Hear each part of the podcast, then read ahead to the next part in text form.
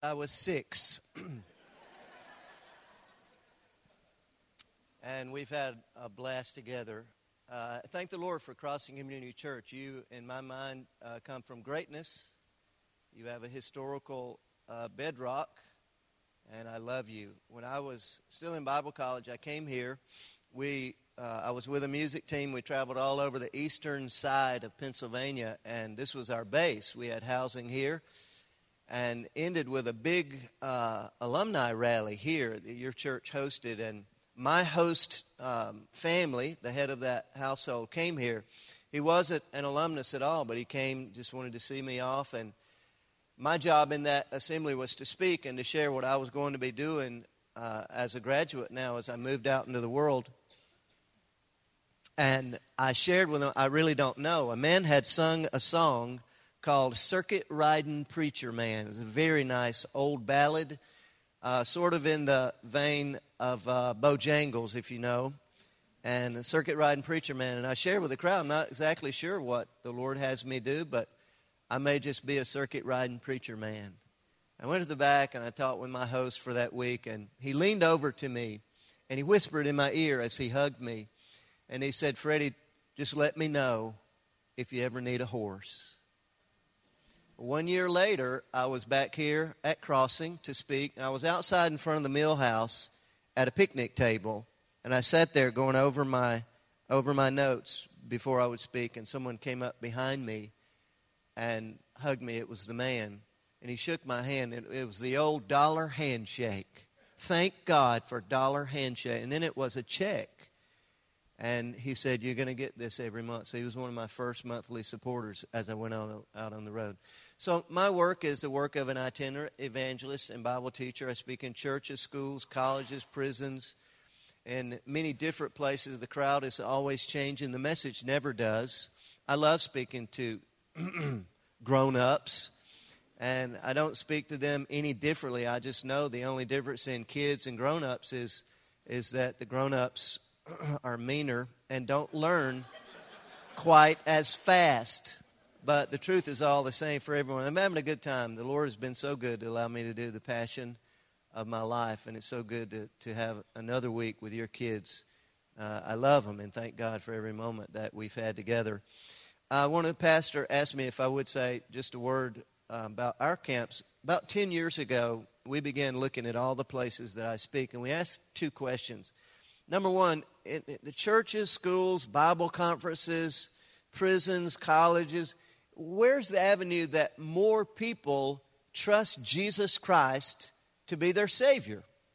Is it the Bible conferences that we do? Is it, is it church meetings, one stop? Where's the avenue where most people trust Christ as Savior? And it was camp. The answer came back camp. And then we asked question two Where's the avenue where believers make the kind of discipleship style decisions that believers should make. Is that in the churches? Is it in one stop Sundays? Is it in series? Is it in the Bible conferences? Where, where's the avenue where most people who are already believers make those great discipleship style decisions, like I'm actually going to read my Bible every day, like I'm going to be pure in the Lord's eyes until I marry? I'm going to dedicate my life to the Lord, or I am going to be a witness for Jesus. Where do those camp? The answer was camp. And so we got busy and we, as they say, went out on a limb and we we announced to people in our orbit that we wanted to build a place that would be a training ground for preparing the next generation of students to sustain the truth of the gospel and scripture. And so we launched out to build a place called Grace Farm. The only problem was we didn't have a budget. We had no budget at all. We just believed that God led us to do it, and we were going to do it until we failed. And we told the Lord we'll need a lot of people, and we'll need a great big bag of money to do this.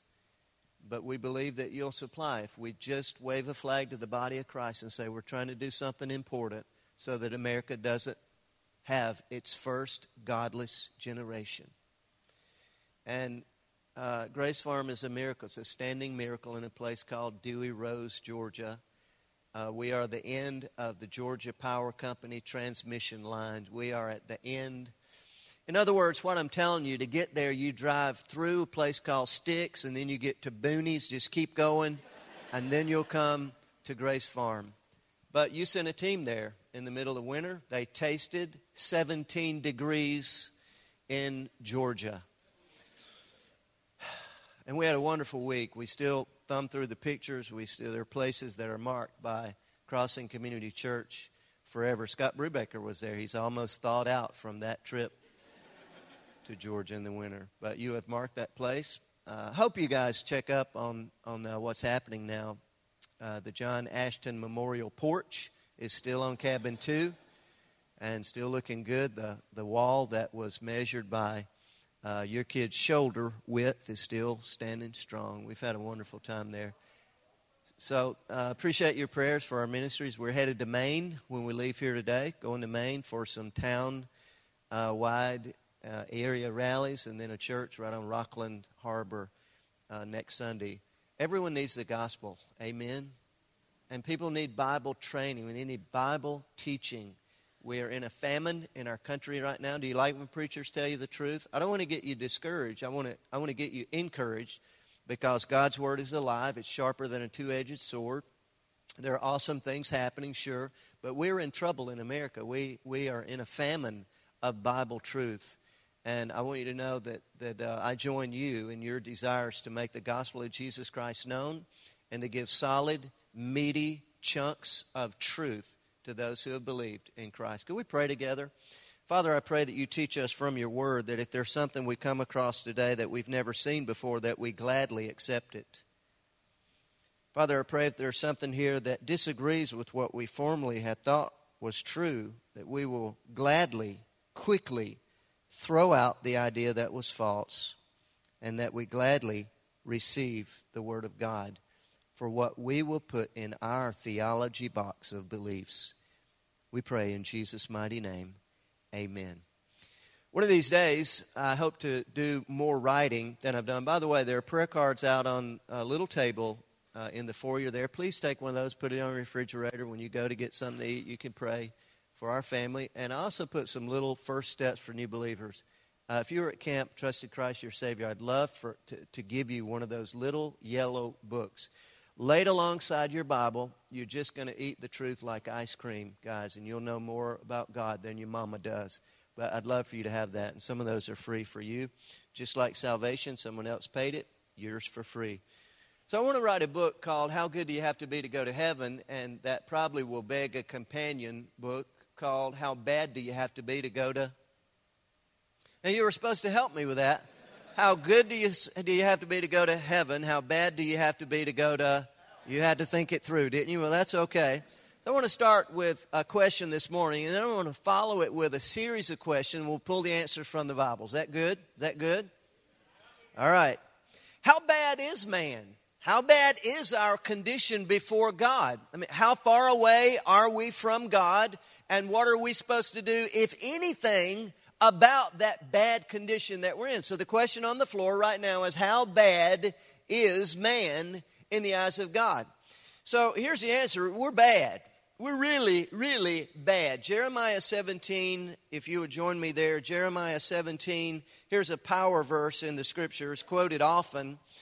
Uh, few people ever turn to it, but I'd like to do that this morning to start us off. How bad is man? He's bad. Jeremiah 17, and verse 9 the heart is deceitful above all things and desperately wicked.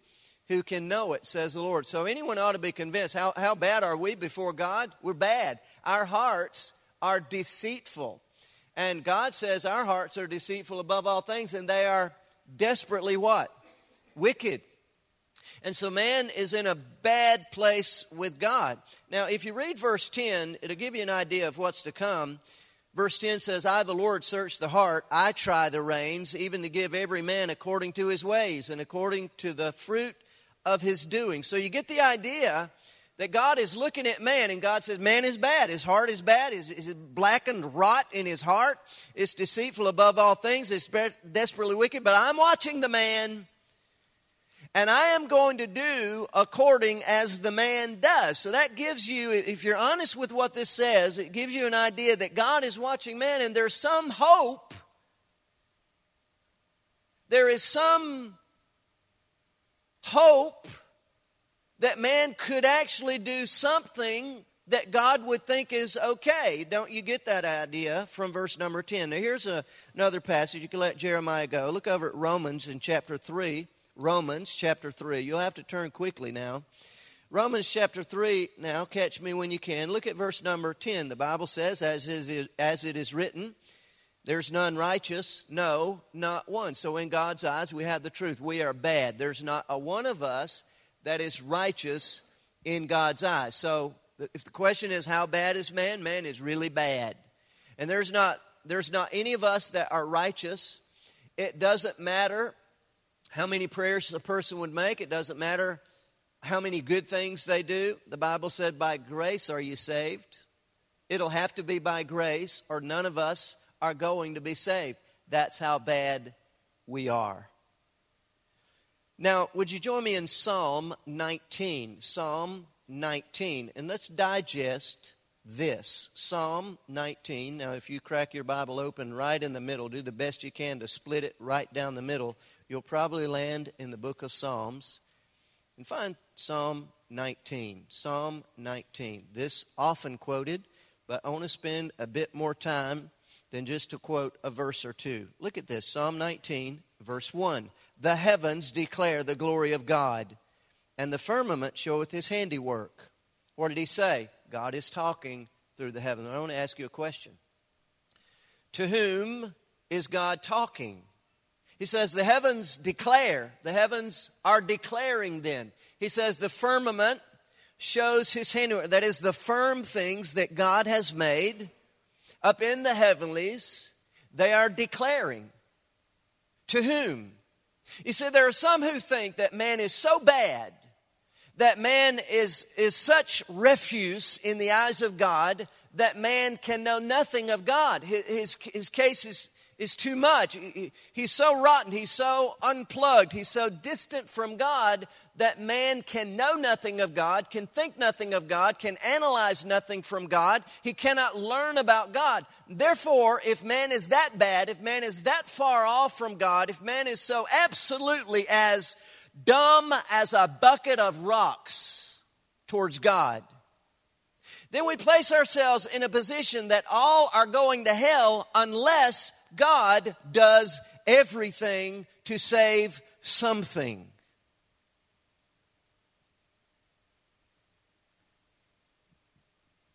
But here is God declaring from the heavens toward man. So God is in disagreement. If we think that man is so far away from God that man can't think about God, that man can't make judgments about God, then we're in disagreement with the psalmist. He says that the heavens are declaring the glory of God to man. Give verse 2. Day unto day utter his speech. Night unto night showeth, look at the word, knowledge. So God is showing knowledge to man. God is revealing himself to man. God is declaring himself to man. And God expects that man, as bad as he is, that man is to pay attention, to think about God, to analyze what man sees and what the heavens declare about God. So the answer is man is bad. But man is not so bad that he's outside the revelation of God's knowledge. Man is not so bad that man cannot believe in God. So that God is, is left in a position that man can't do a thing. He's as dumb as a bucket of rocks. And so God has to sort of zap someone to know something about God. That is not, ladies and gentlemen, the position of the Word of God. It is expected that we pay attention to the creation of God and the power of it all revealed by God Himself through His creation. And so it's bad for man. But man is not so bad that he can't think about God, consider about God, make judgments about God, and believe what God reveals to him. Verse 3, he says, There's no speech nor language where their voice is not heard. And so there's hope for those who are living in the tribe, for those on the dark continents. There's hope for them because every day, every person in every place today has an opportunity to live in a world that will have a sunball of fire burning 93 million miles away that has man's full attention. There is no speech problem. Everybody ought to be able to get it. Wait, that ball of fire in the sky had to be put there by somebody bigger than I. Who?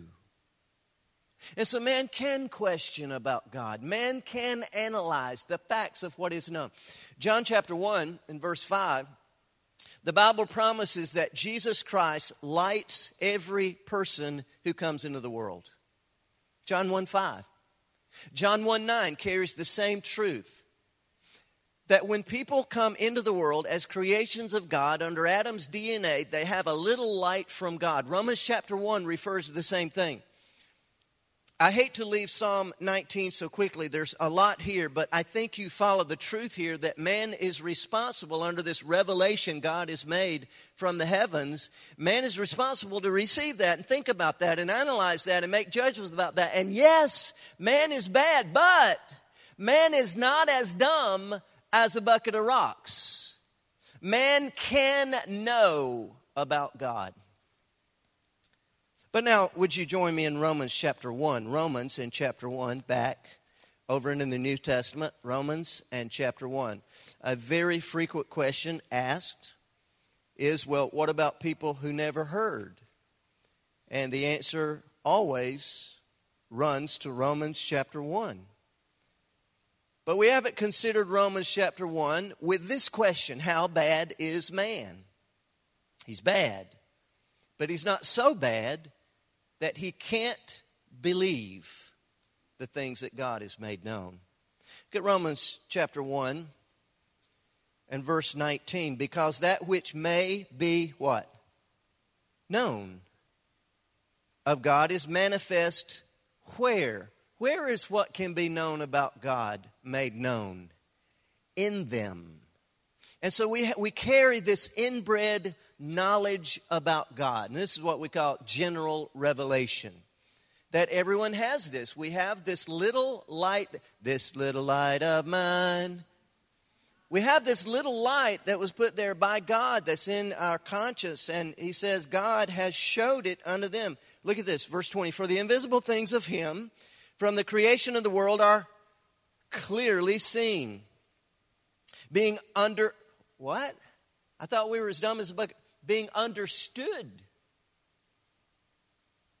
by the things that are made, even his eternal power and Godhead, so that they are without excuse.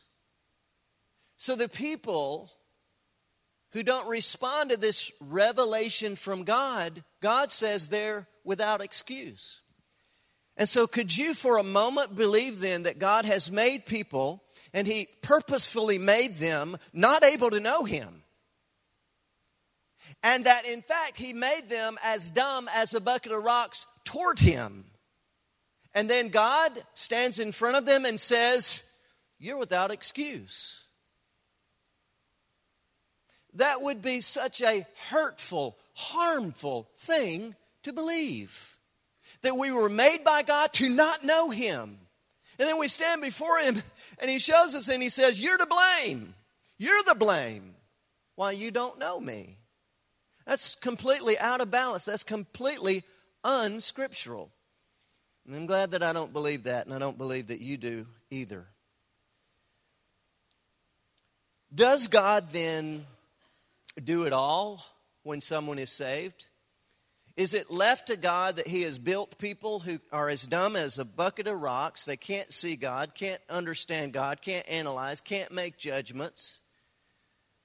And so God made a whole bunch of people, and all of them are going to hell unless God does it all, so to speak, and makes some people to be saved. Does God do it all? Well, God expects man to believe. He expects man to believe. And he's upset if a person doesn't believe. Join me, John chapter 3. John and chapter 3. To the left of Romans, John, now, and chapter 3. Look at verse 18.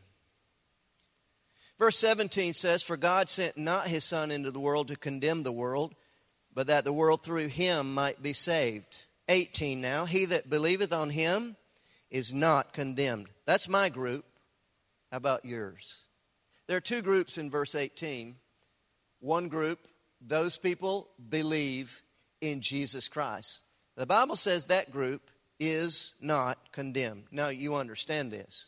My group is not going to be condemned because Jesus was already condemned for us, and we have rested our faith in Him, and God has declared that we are righteous in His eyes because of Jesus. Not because of what we've done, but because of what Jesus did, then I am not condemned by God. This is basic theology, justification by faith. Is that good? Is that good? Looking for excitement? All right, good. But look at now the other group. He says, But he that believeth not is condemned already. Stop right there. So, what if it were true that man could not believe, that man is, in fact, as dumb as a bucket of rice? He had no power. To, he's so bad, he's so absolutely depraved that he can't even believe. Well, then we would have God condemning people for doing what they could not do. Does that fit your view of God? It doesn't mine. And so the Bible reveals to us that man is really bad, but man is not so bad, he's not so far away that he cannot respond to what God has made known. And God expects that when he makes himself known, that people will follow the truth, that people will connect the dots of God's revelation, and that people will believe in him, and so that when they don't, God is upset with them. And so, is this these people who believe not in Jesus Christ that they have this condemnation? He says, But he that believeth not is condemned already because he has not believed in the name of the only begotten Son of God. Now, now get this. These people are condemned for what reason? Is it because they have a lot of sin? No, no. I have a lot of sin. But I'm not condemned because I believed. Stop looking at me that way. You have a lot of sin too, mister. It's not the amount of our sins that causes God to condemn us. And it's not that someone does the one big nasty sin and God says, oh boy, they've done that one now, toast. It's not a big nasty sin that causes God to condemn someone. No, no, no. They are not condemned because of their sin, because the sin got paid. You can say amen if you like. The sin got paid. That all, all the sin got paid. It got paid. All mine got paid. Yours did too. It got paid. The sin got paid. He's, conde- he's condemning people because they did not believe in the one that was clearly revealed by the truth of God. Is that good? Is that good? I hope this helps you out because it can really change your view of the one we're singing to. This is really good. This is so enlightening. This is so freeing to me to know that man expects, uh, God expects man to believe in Christ. And if man doesn't believe in Christ, that's what brings the condemnation with God, not sin. That got paid. All right, here's another question for you. Did Jesus die for everyone's sin? Can I just go out there on the street and can I, can I actually approach people and say, God loves you, and because He did, Jesus died for you? Or am I up against an idea that's flowing across America right now that Jesus didn't really die for everyone? That I have to be careful with that. Because maybe Jesus only paid this limited payment for sin and, and not everyone. Do I have to subject myself to that? Should, should I just have a confidence I can go out and tell people about the love of God? I was in Florida a few years ago and, and I saw one of those skywriters. He came out in his airplane and he began to write and he, he made a big circle and he wrote, Christ died, all in smoke, and I'll guarantee you there must have been like a half a million people cheering him on because it was a windy day. And I knew what he was trying to get out of those smoke jets. Christ died. And as he began four, this big big letter F. I thought he would never make it until the winds blew his smoke away. And by the time he got to the first word, he was fighting. So uh, the last word he was fighting that you had to finish it before the first word was not any longer readable. Christ died for, and there it comes, a big Y and a big O and a big U. And he revved his engine. He made the first leg of an exclamation point and put the dot at the end. And I just stood there wanting to cheer. But is he wrong? Can you just fly out over Central Florida? And could you just tell all those, must have been a half million people standing like I was watching the letters form. Could I just do that and be confident that I speak the truth? God loves everyone, and Jesus died for everyone's sin. look at Mark chapter 10. Mark chapter 10. We should go here. Mark chapter 10 now. And verse number 45, Mark 10 and verse 45. For even the Son of Man came not to be ministered unto, but to minister and to give his life a ransom for many. And so he died for many. Now I know that you wish that that said that he died for all. That would make the case, um? But it says for many. Back up, Skippy. To say that many is true might very well mean that all is true. Say that a, a teenager were to clean the room, discover that in fact there is a carpet in that room. And that night, the mother is talking to another mother and text he cleaned so many things out of his floor. Is that to eliminate the idea that there is no way that he cleaned all the things from the floor of that room? No. To say he cleaned so many things in his floor today would not necessarily mean that he did not clean everything that was in that floor. Well, let's compare Scripture with Scripture. Let Mark 10 45 go. And would you meet me in 2 Corinthians chapter 5? 2 Corinthians 5. Look at verse number 19. 2 Corinthians, you'll find it. Or if you're Donald Trump, 2 Corinthians.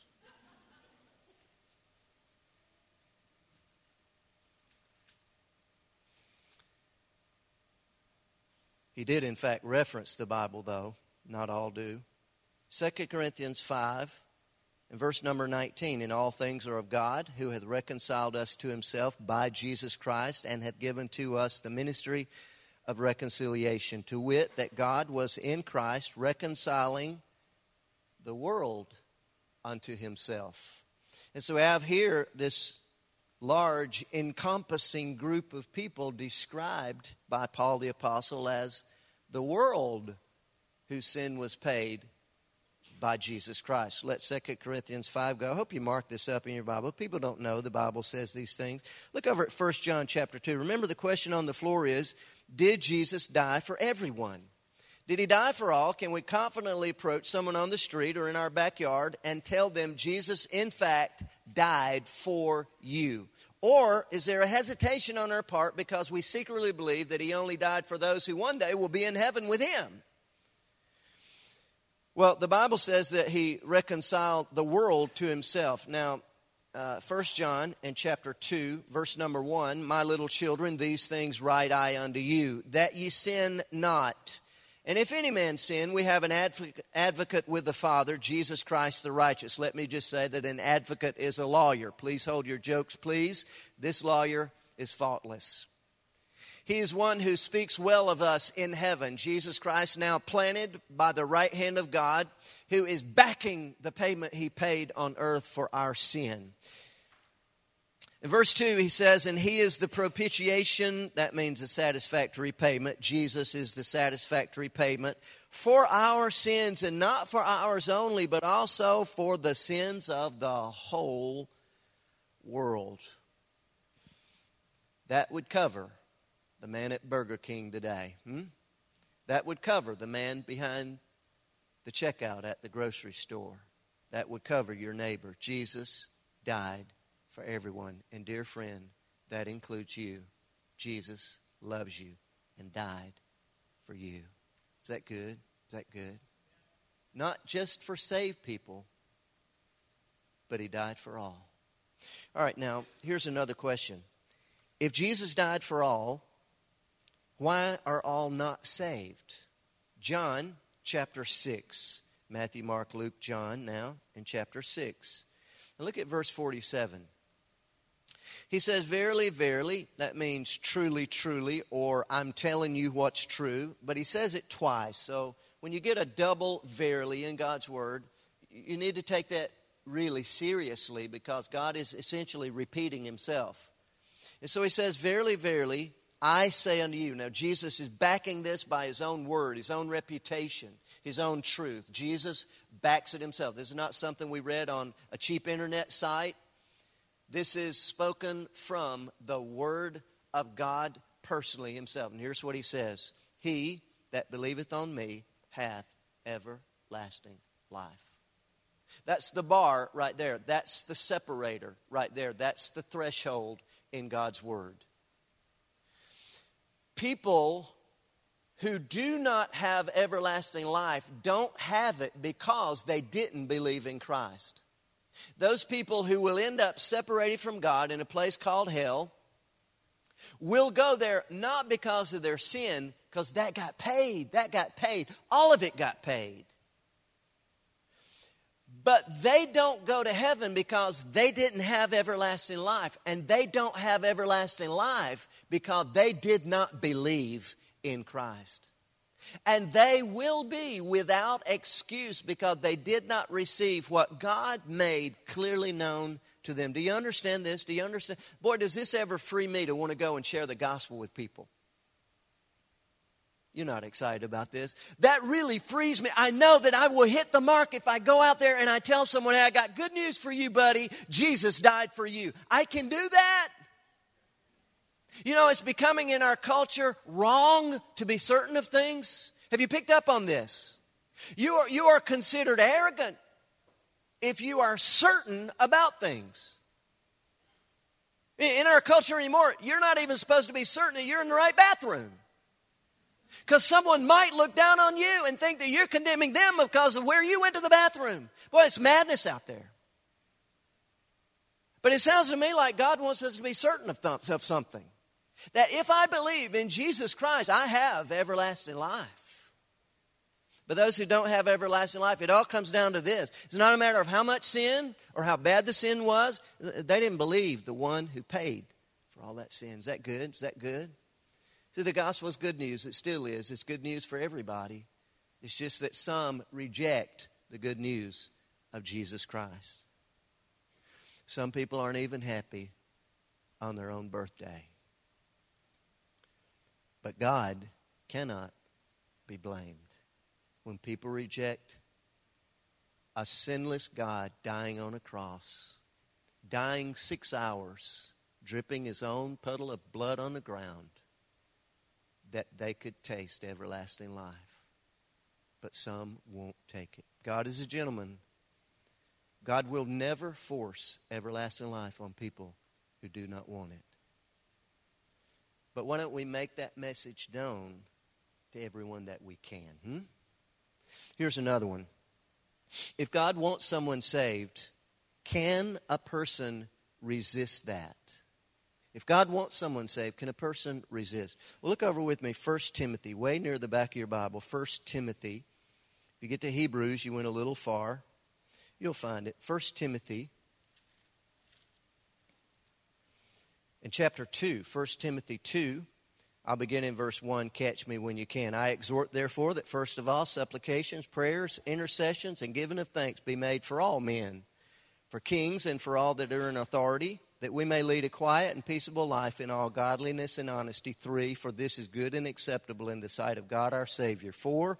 Who will have all men to be saved and to come unto the knowledge of the truth. What does God's Word say? That God wills that everyone would be saved. so that people come to the knowledge of the truth about Jesus Christ. Verse 5 For there is one God and one mediator between God and men, the man, Christ Jesus, who gave himself a ransom for, there it is again. Now we come to the idea did Jesus die for many or did he die for all? Who gave himself a ransom for all to be testified in due time. Is that good? Is that good? And so man absolutely can resist God. God wills that they all be saved, but they are not. Why? Didn't believe. They had the knowledge, but didn't believe. Matthew chapter 23. Matthew in chapter 23. The question on the floor is if God wants someone saved, can people resist? Now, Matthew and chapter 23. This is a tough passage of Scripture one of the toughest scenes in the Bible to me, Matthew 23. Jesus is overlooking Jerusalem. He will die in about four days for everyone in the world. And he looks out over this city and he says this Matthew 23 37. Oh, Jerusalem, Jerusalem, thou that what? Killest the prophets and stonest them which are sent unto thee. How often would I have gathered thy children together? even as a hen gathereth her chickens under her wings, and ye would not. Can man resist the revelation of God? Oh, absolutely. Sadly, sadly. And Jesus cries as he overlooks this city that of all cities should have known better. And he says, You killed my prophets when I sent them to you. Do you think God wanted them to receive the word of the prophet? He said, Your fathers stoned the men that I brought to tell them the truth. And now here I am, and you will reject me too. How often I would have gathered your children like a mother hen gathers her chicks, but I didn't because you would not. Friend, the news is all good for you today. God loves you just the way you are. He sent his only Son, Jesus Christ, down to planet Earth, the Word of God and in human time and in a geographical place on the ground, Jesus Christ went on a cross. For six hours, he bore your sin and mine in his body on the cross. This is verifiable, doctrinally sound. He died for you. God expects you to respond positively to that message. Hmm? God says that if you don't, you would be condemned, not because of your sin, but because you didn't believe in Him. You can believe. You can. It's possible. You are not as dumb as a bucket of rocks toward God. You can know, you can think, you can analyze, you can make your judgment about God. And God expects people to believe because they can. And the good news that if you do, God promises everlasting life. John 5 24, he says, Whoever hears my word and believes on him that sent me has everlasting life and shall not come into condemnation, but is passed from death unto life. Does that sound to you like a deal that is done for those who believe in Christ? It does to me.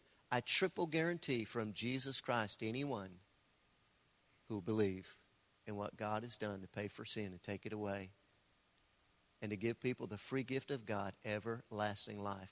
Final question. For those who are saved, will they stay saved and be obedient to God until they die? The answer yes, they will stay saved. You cannot define everlasting life in any other way that everlasting life means everlasting life. Or as Dr. Ryrie once said, if everlasting life is not everlasting life, they named it the wrong thing in the Bible. But will they remain obedient until they die? Not necessarily. There is a carnal believer. 1 Corinthians chapter 2 from verse 14 all the way down to 3 1. There are three kinds of people in the world. There's a natural man, and they don't receive the things of the Spirit of God.